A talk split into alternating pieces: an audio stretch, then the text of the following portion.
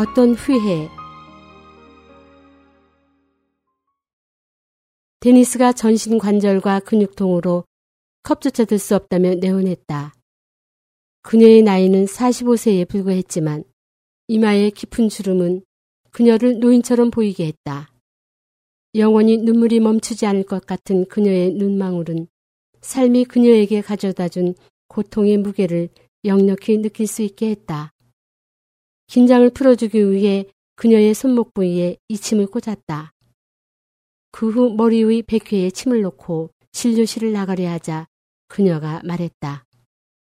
왜 아무것도 묻지 않죠? 저는 통증이 몹시 심해요. 병원에서 수술까지 했지만 치료하면 할수록 점점 더 아파요. 어찌할 방법이 없어요. 나는 인내심을 갖고 그녀의 말을 끝까지 들은 후 말했다. 잠시 눈 좀 붙이세요.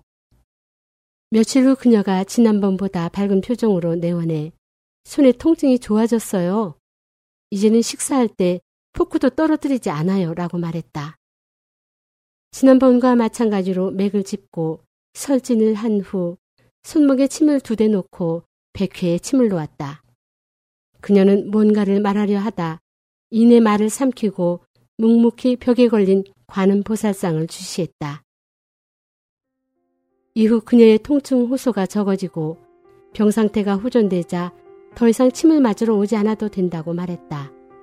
그러자 그녀는 말했다. 선생님께 치료받은 후 저는 매일 밤 꿈을 꿨어요. 한편의 영화처럼요.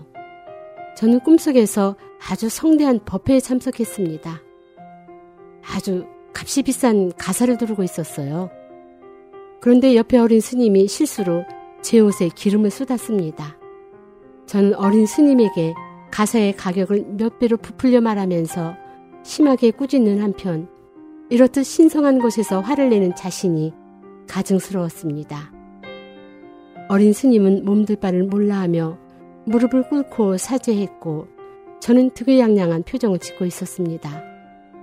이튿날 꿈에 저는 또 강단 위에서 다른 사람의 잘못을 잇따라 지적하고 있었습니다. 마치 양파 껍질을 벗기듯이 한층 한층 상대방을 비판하고 있었죠. 그러나 저는 제가 하는 것이 말만 번지를 한 거짓임을 분명히 알고 있었습니다. 아, 그 어린 스님이 반신마비인 제 아들이에요. 24살 되었죠. 그 아이를 낳은 후 제 몸은 점점 나빠졌어요. 제 모든 것을 헌신해도 아들은 늘 불평만 했습니다. 이제는 아들이 너무 커서 휠체어를 밀 힘도 없고 손이 너무 아프고 저립니다.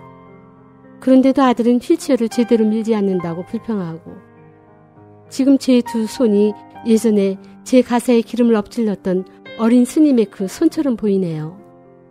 아, 그렇게 박절하고 가혹하게 대하지 않았더라면 오늘날 전 이렇게 되진 않았을 거예요. 그녀의 말을 듣고 나서 나는 이것이 평범한 꿈이 아니며 어쩌면 사실일지도 모른다는 생각이 들었다. 그녀의 이야기는 내게 남을 더욱 관대하고 친절하게 대해야 함을 일깨워주는 소중한 계기가 되었다.